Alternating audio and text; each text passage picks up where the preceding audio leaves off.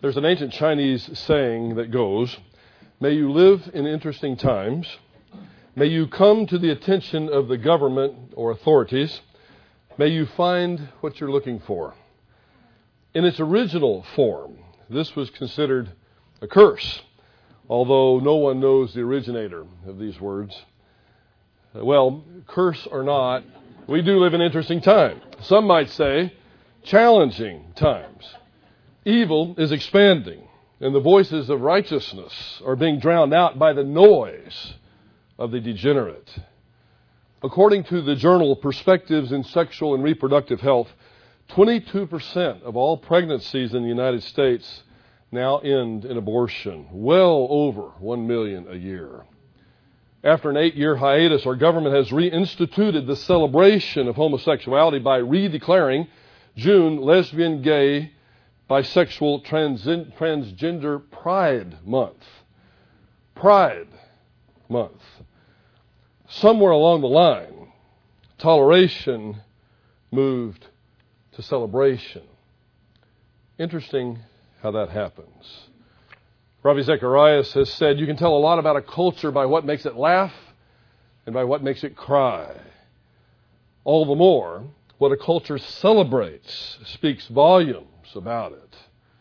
Now, we need to be clear here. I want you to listen very careful. Both abortion as a method of contraceptive convenience and homosexuality are sins that are covered by the blood of Christ.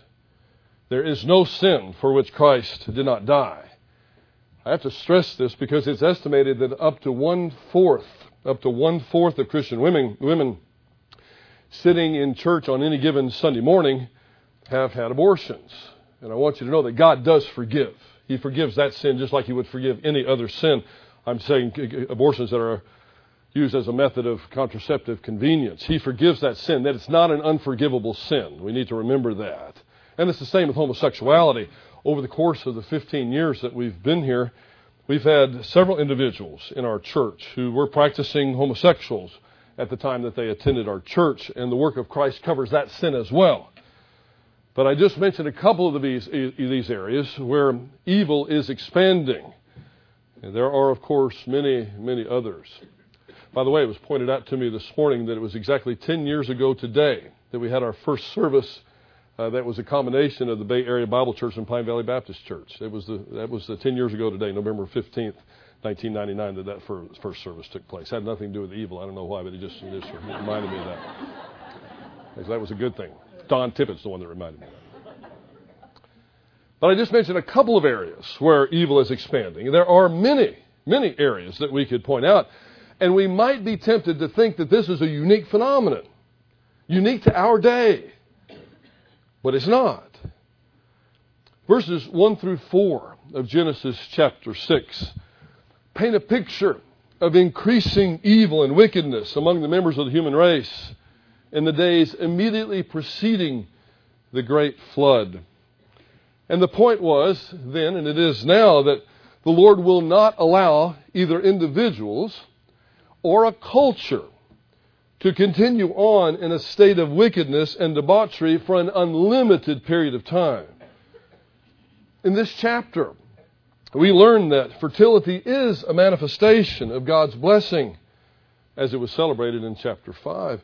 But human survival is not dependent upon procreation alone. There must be a corresponding obedience on the part of humanity to God's moral order. If you have your Bibles with you, and I hope you do today, I'd like for you to turn to Genesis chapter 6. Genesis chapter 6, and let's look again at verses 1 through 4, where we see this account, this, this relation of increasing evil that came about when men began to multiply on the face of the land, that daughters were born to them. Like we said last week, so far so good. Nothing wrong with fertility and procreation. But then in verse 2, something is terribly wrong. And we'll get that evaluation by God today, by the way, in verse 5. But we sense already something is wrong when verse 2 says, The sons of God saw that the daughters of men were beautiful. That's the word tov. It could also be understood as good. That the daughters of men were beautiful, and they took wives for themselves, whomever they chose. Then the Lord said, My spirit will not strive with man forever, because he also is flesh. Nevertheless, his days shall be 120 years. The Nephilim were on the earth in those days, and also afterward, when the sons of God came into the daughters of men, and they bore children to them. Those were the mighty men of old, men of renown. Now, we covered several very difficult, challenging exegetical problems last week. We won't revisit that.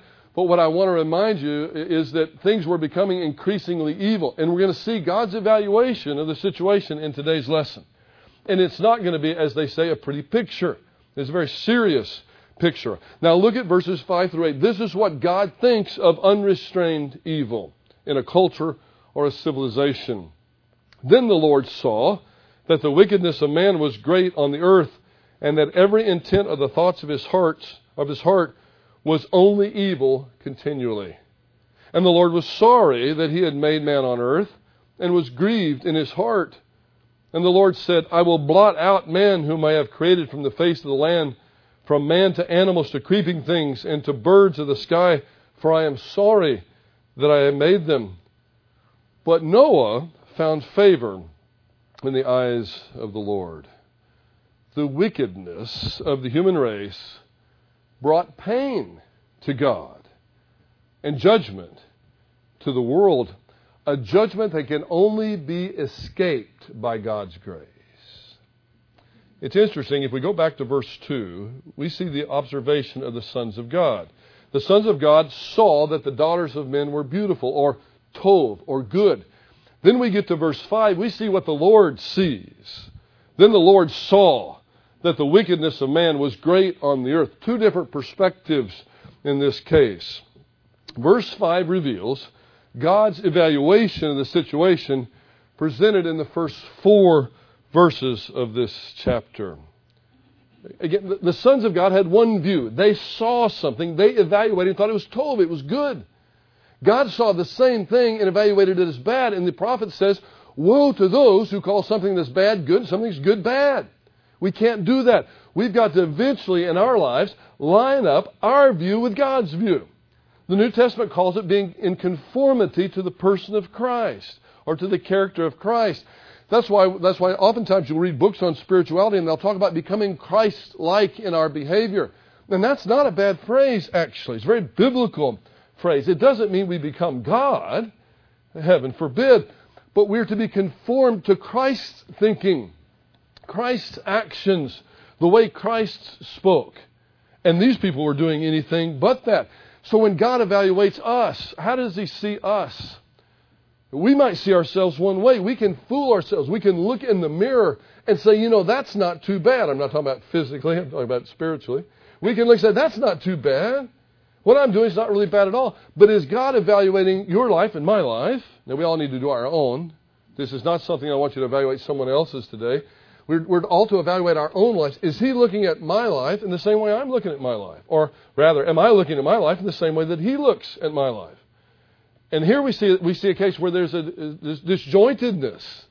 It wasn't the same, and it's not going to do the people any good. We need to conform to God's view of ourselves and not to what we might fool ourselves into thinking about ourselves. The sons of God took for themselves, the passage says, whomever they chose. It was their choice. Their own volition is shining through in this passage. But in verse 6 it says, God was grieved in his heart. Their actions were grieving God. Now that's quite a contrast, isn't it? Because men and women, we'll just use the generic term men most of today, but this, this is not a, a sexual thing. Men and women had taken their God given capacity for choice, and rather than choosing to do good, they used that gracious gift of choice and chose to do evil. Right under God's nose. And somehow they think they're going to get away with it. Well, God doesn't work that way. He's omnipresent, He sees everything. The response of God here can be divided up into in basically two parts His pain and His plan.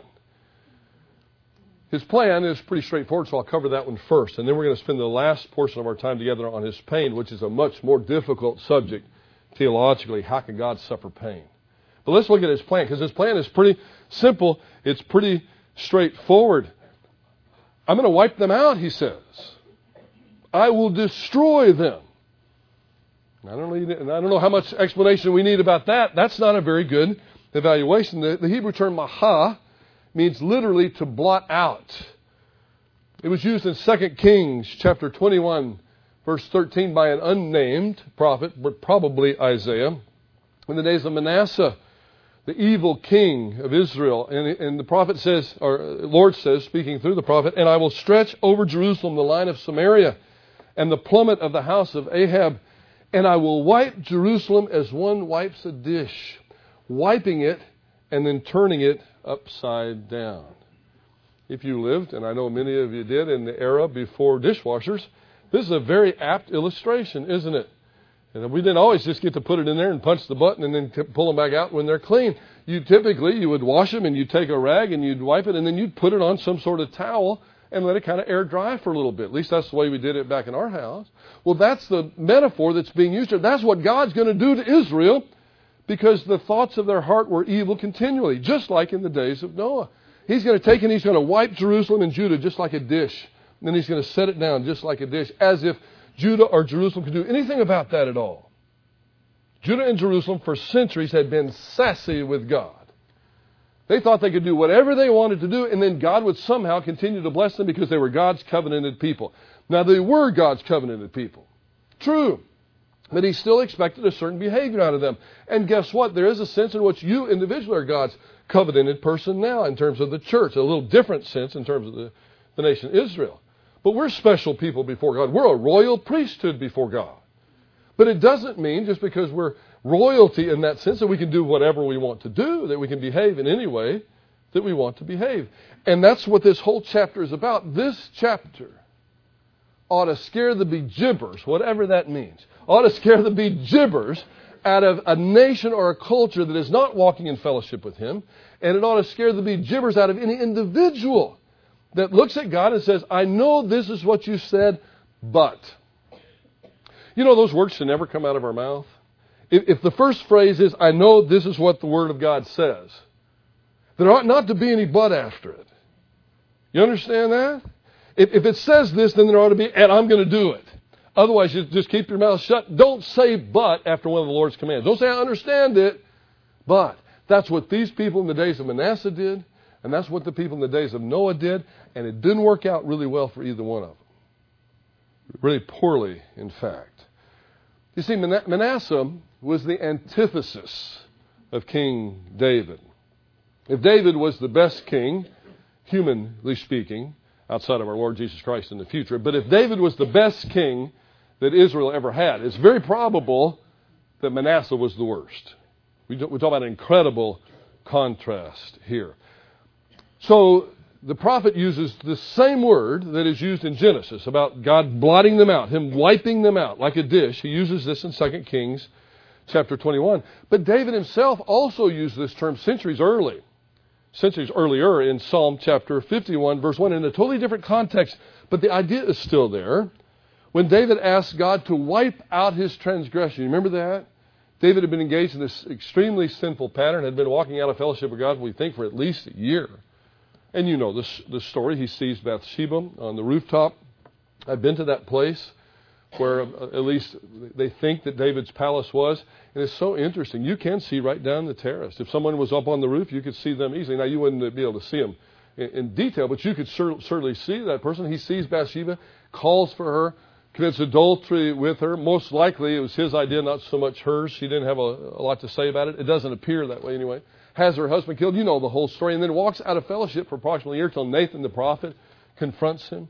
Remember that famous parable? It says, You are the man.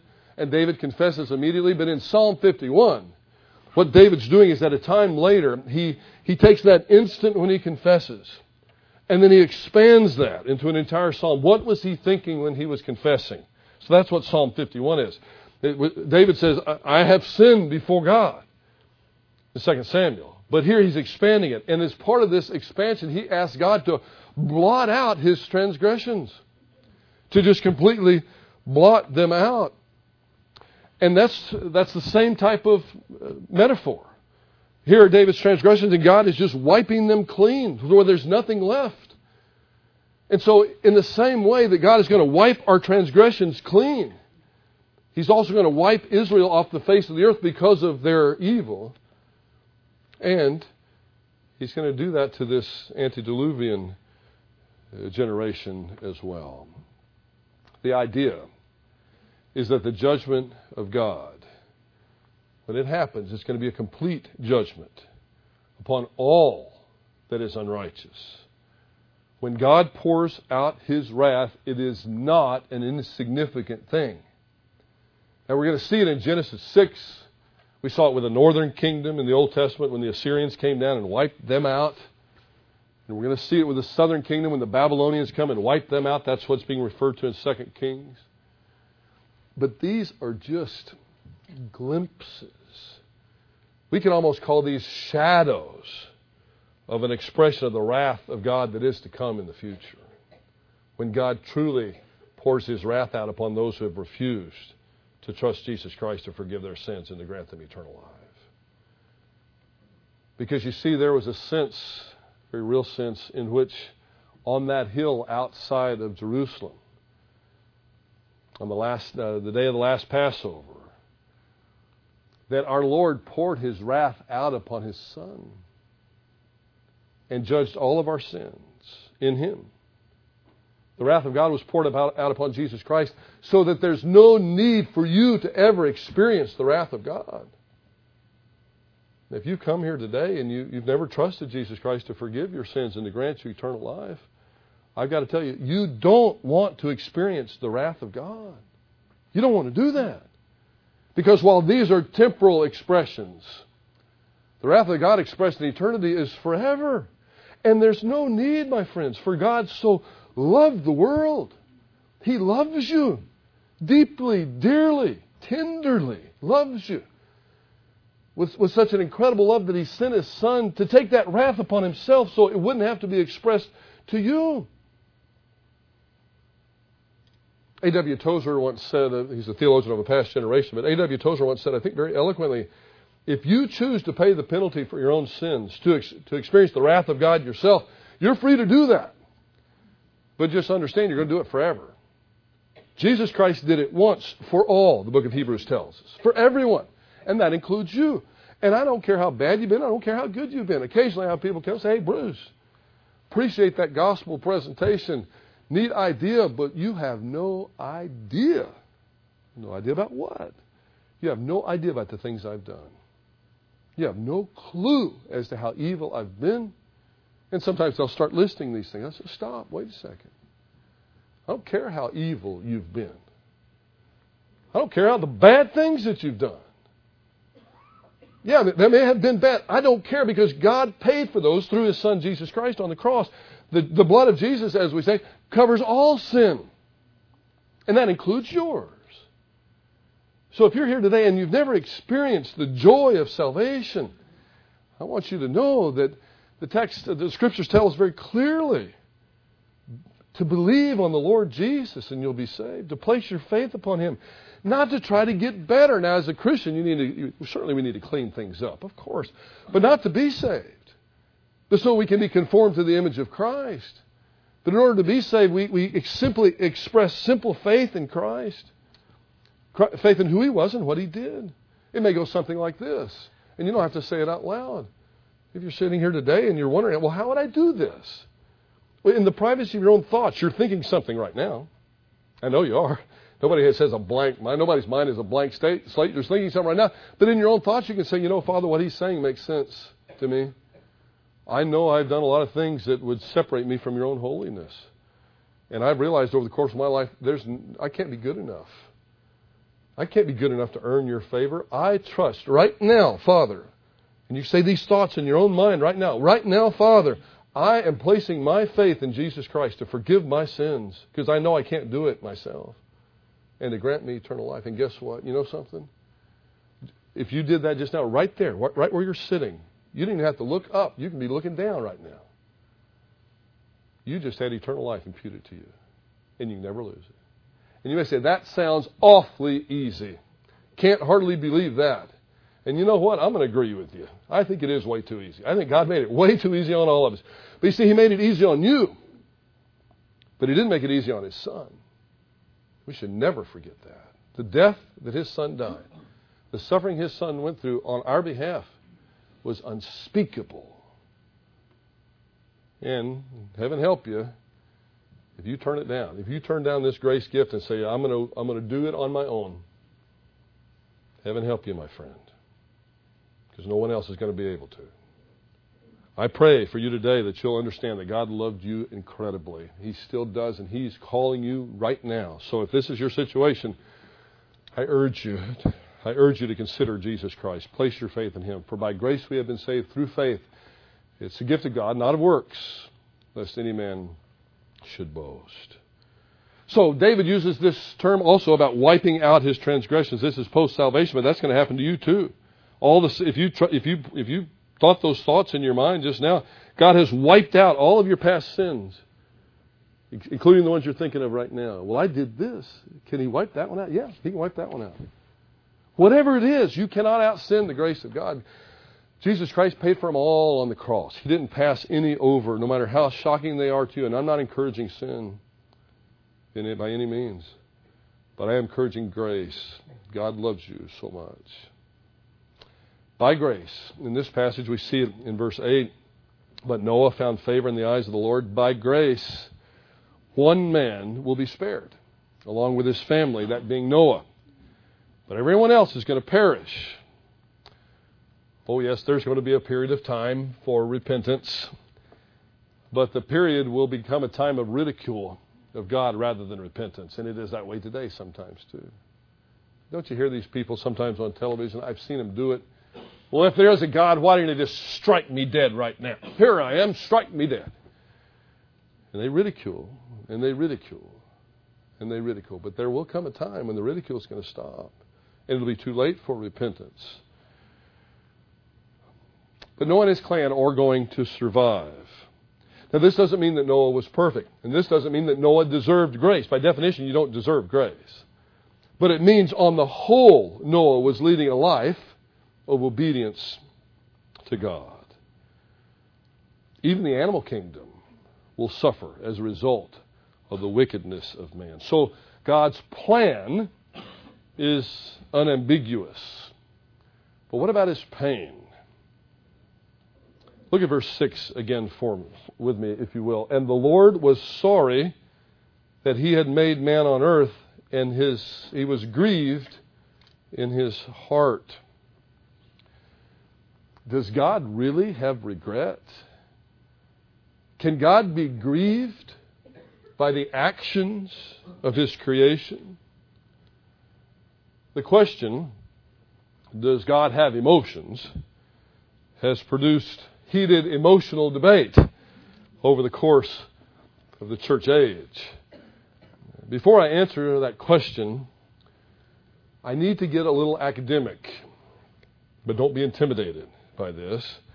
You can handle it, and there's a reason for it. It's going to help you immensely in answering this very important question. Well, what does it mean that God is grieved? Can God really be sorry about something? Can He have regrets about something?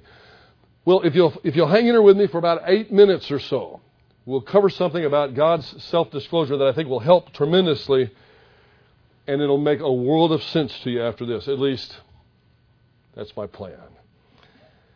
God has revealed himself to mankind.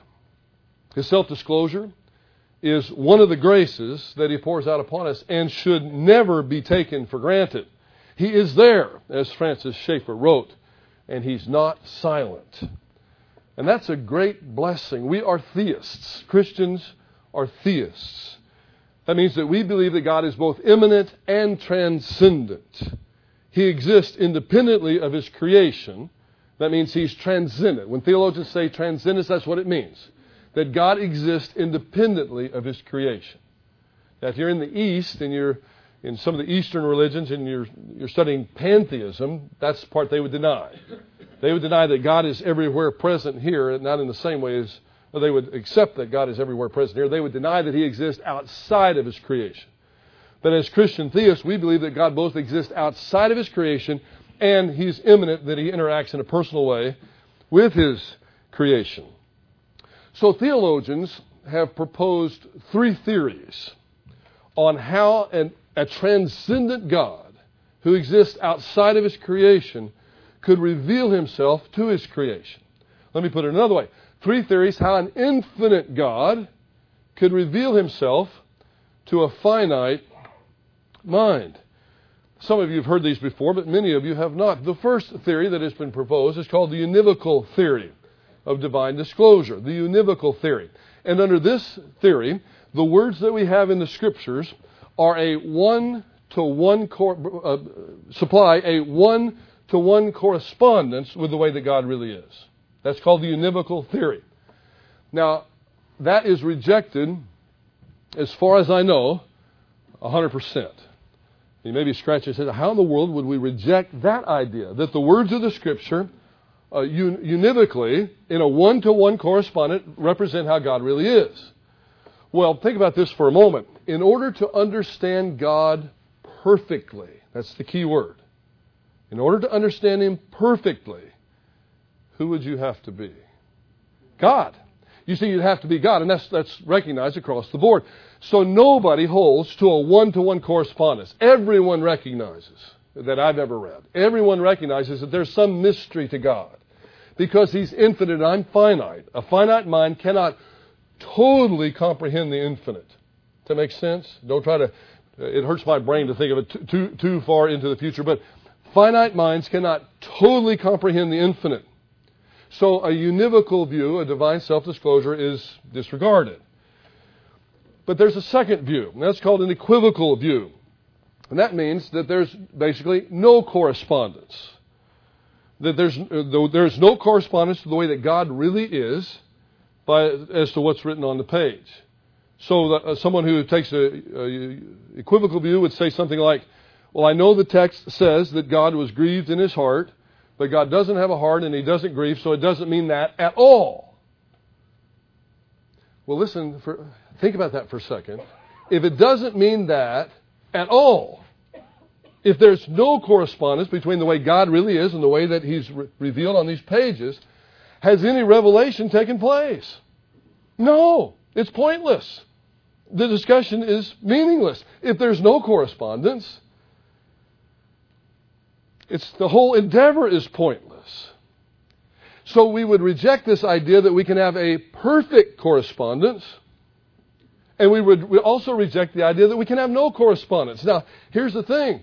A lot of people that would say, I don't hold to an equivocal view, they preach an equivocal view. And this is where we get messed up. When we say God has no emotions whatsoever, in order to say that, we have to say, I know that's what the text says, but it doesn't mean anything like that. And that's where we make a mistake. Because if we say that, are you following me? There is no revelation. If, it, if there's no correspondence between reality and the words on the page, nothing has been communicated. Now, this is going to make sense in a minute because there's a third view that has been proposed that, as far as I know, in practice, at least every recognized theologian, at least from a uh, Christian standpoint, would hold to, and that's called the analogical view. What this view means, what this view says is, God is like this. God is like this. This is the closest that God could come to explaining His infinite perfections to a finite creature. See, God's to say God's a genius would be an understatement, wouldn't it? But you have, you have this genius God that had to figure out a way to reveal himself to something that's been created, something that's finite. How does the infinite reveal himself to something that's finite? Well, there can't be a one to one correspondence. It's impossible. You would have to be God in order to perfectly understand. So he comes up with an analogy. This is what I'm like. The closest thing in your mind to me is this.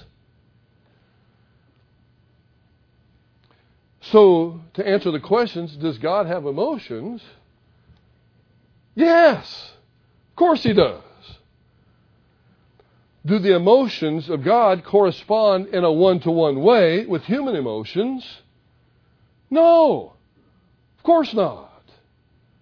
No one who is a serious student of theology would even suggest that.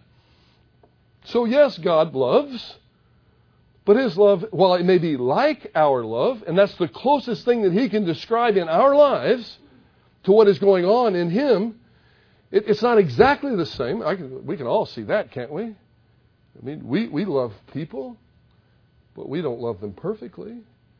We don't love them totally objectively. We don't love them consistently. Even the people we love deeply, we kind of have ups and downs. That's not God's love. God's love is perfect. It's consistent. It's, it's objective. The key, the key idea is perfect. So he's got this perfection. We're not talking about this idea of Plato, those of you that are philosophers here. This is not a Platonic idea. You're laughing. But the, we're not, we have this perfection that is God, and he's revealing it to, our, to us by way of analogy. But there is a mitigating correspondence between our emotion and God's emotion. So we, can, so we can't say something like, well, I know God is love, but his love is so totally other than our love that it, that it looks nothing like our love at all. No. If it was that way, we've reverted back to an equivocal method of revelation, and no revelation has taken place. So God is revealing himself to us in this way. This is the closest in his divine perfections. This is the closest that he can come to explaining his infinite perfections to a finite creature. And it's by way of analogy. Kenneth Mathews, professor of Old Testament at Beeson Divinity School, Samford University, put it this way. Listen carefully, this will be helpful. When we consider the metaphor of God as a feeling person who loves, is angry, and grieves, the aim of the figure is to point to a mitigated correspondence between human experience and God. This does not say, let me repeat, this does not say that the emotions of humans and the emotions of God are equivalent in their entirety or in their quality. For God does not grieve in the same way as man grieves, nor is he angry in the same fashion as sinful mortals. But to conclude, to conclude that such language reveals nothing about God's essential personhood makes all such language pointless. See, so it can't be equivocal. Never say, I know that's what the Bible says, but God is nothing like that. If He's nothing like that, no communication has taken place. Hope that makes sense. So when Paul tells the Ephesian believers, also in a context of sin, not to grieve the Holy Spirit, the intention is that we understand in our finite minds that God is grieved by our sin. Don't overthink it. If that's what the text says, that's the way God wants to be understood. He wants us to understand that when we sin, it grieves Him. Now, we can do a lot of theological gymnastics and say, well, that's impossible. God can't be grieved. That's what the text says. And if you say it's impossible, He cannot be grieved, we have ripped the pages out of divine self disclosure and said there is no self disclosure. So don't try to overthink it. That's what He wants you to understand. In our finite minds, He wants us to understand He's not happy about it. He's not happy at all. And the quicker that we can, can conform our thinking to His thinking, the better we're going to be. Now, when Genesis chapter 6 explains that God was sorry that He had made man, we are, understand, we understand that it was not God's design that man use his volition to rebel against the Creator. He's not saying that he's sorry in the same way you may tell your wife, hey, listen, I'm sorry about that, because that implies you did something wrong. But it is, it is an attitude on God's part where what's happening is not what he intended. When verse 6 relates that God was grieved in the process, we're to understand that God was grieved.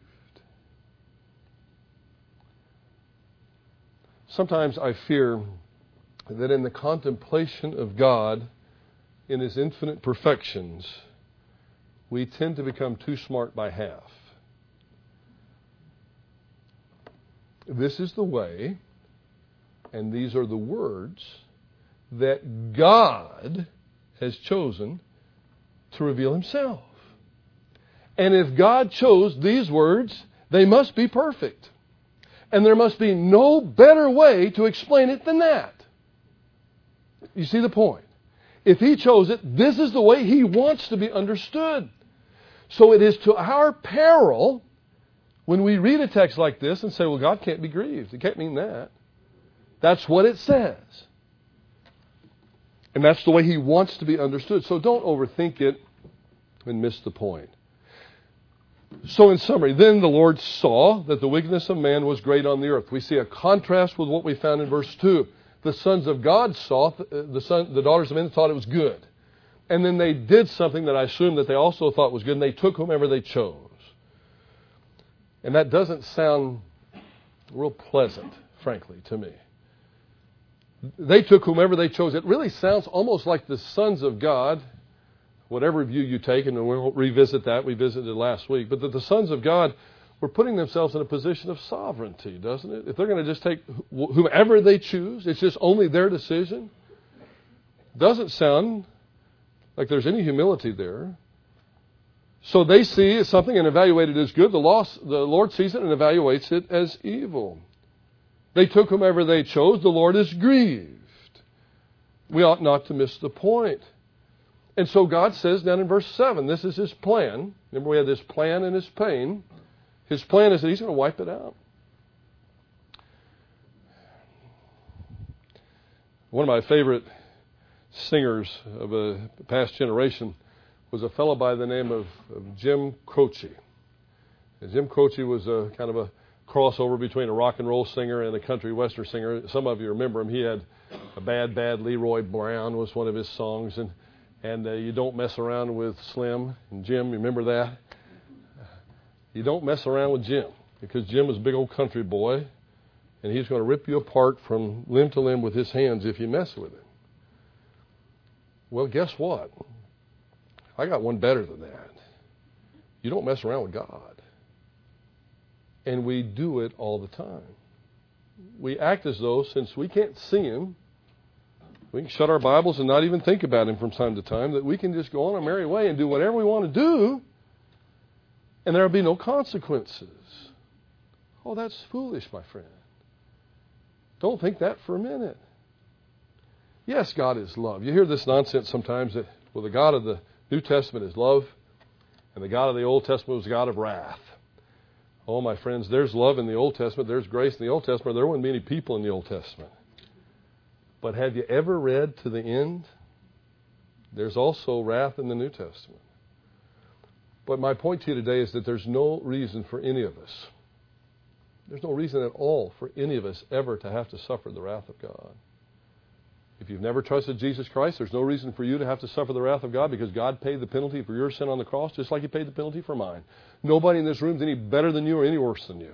We're all in the same boat when it comes to that.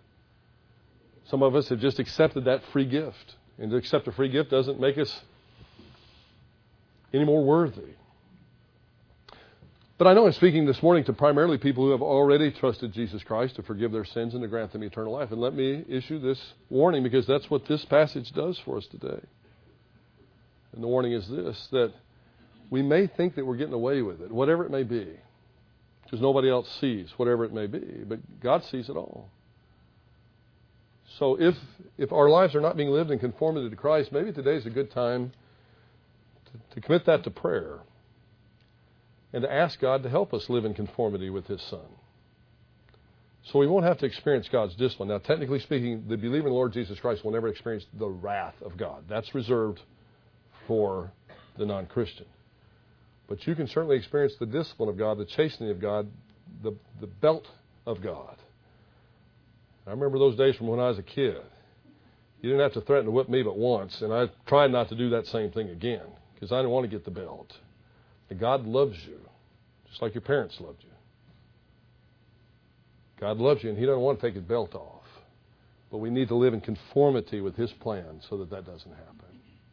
So, two applications. The wickedness of the human race brought pain to God and judgment to the world. A judgment that can only be escaped by God's grace. Well, more on that as we pick up the narrative of Noah next time. Heavenly Father, we do thank you that you are very patient with us.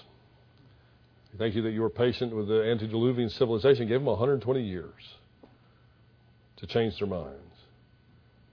I know that just the numbers don't work out for us with 120 years, but I, I know you've been exceedingly patient with us all, and we thank you for it.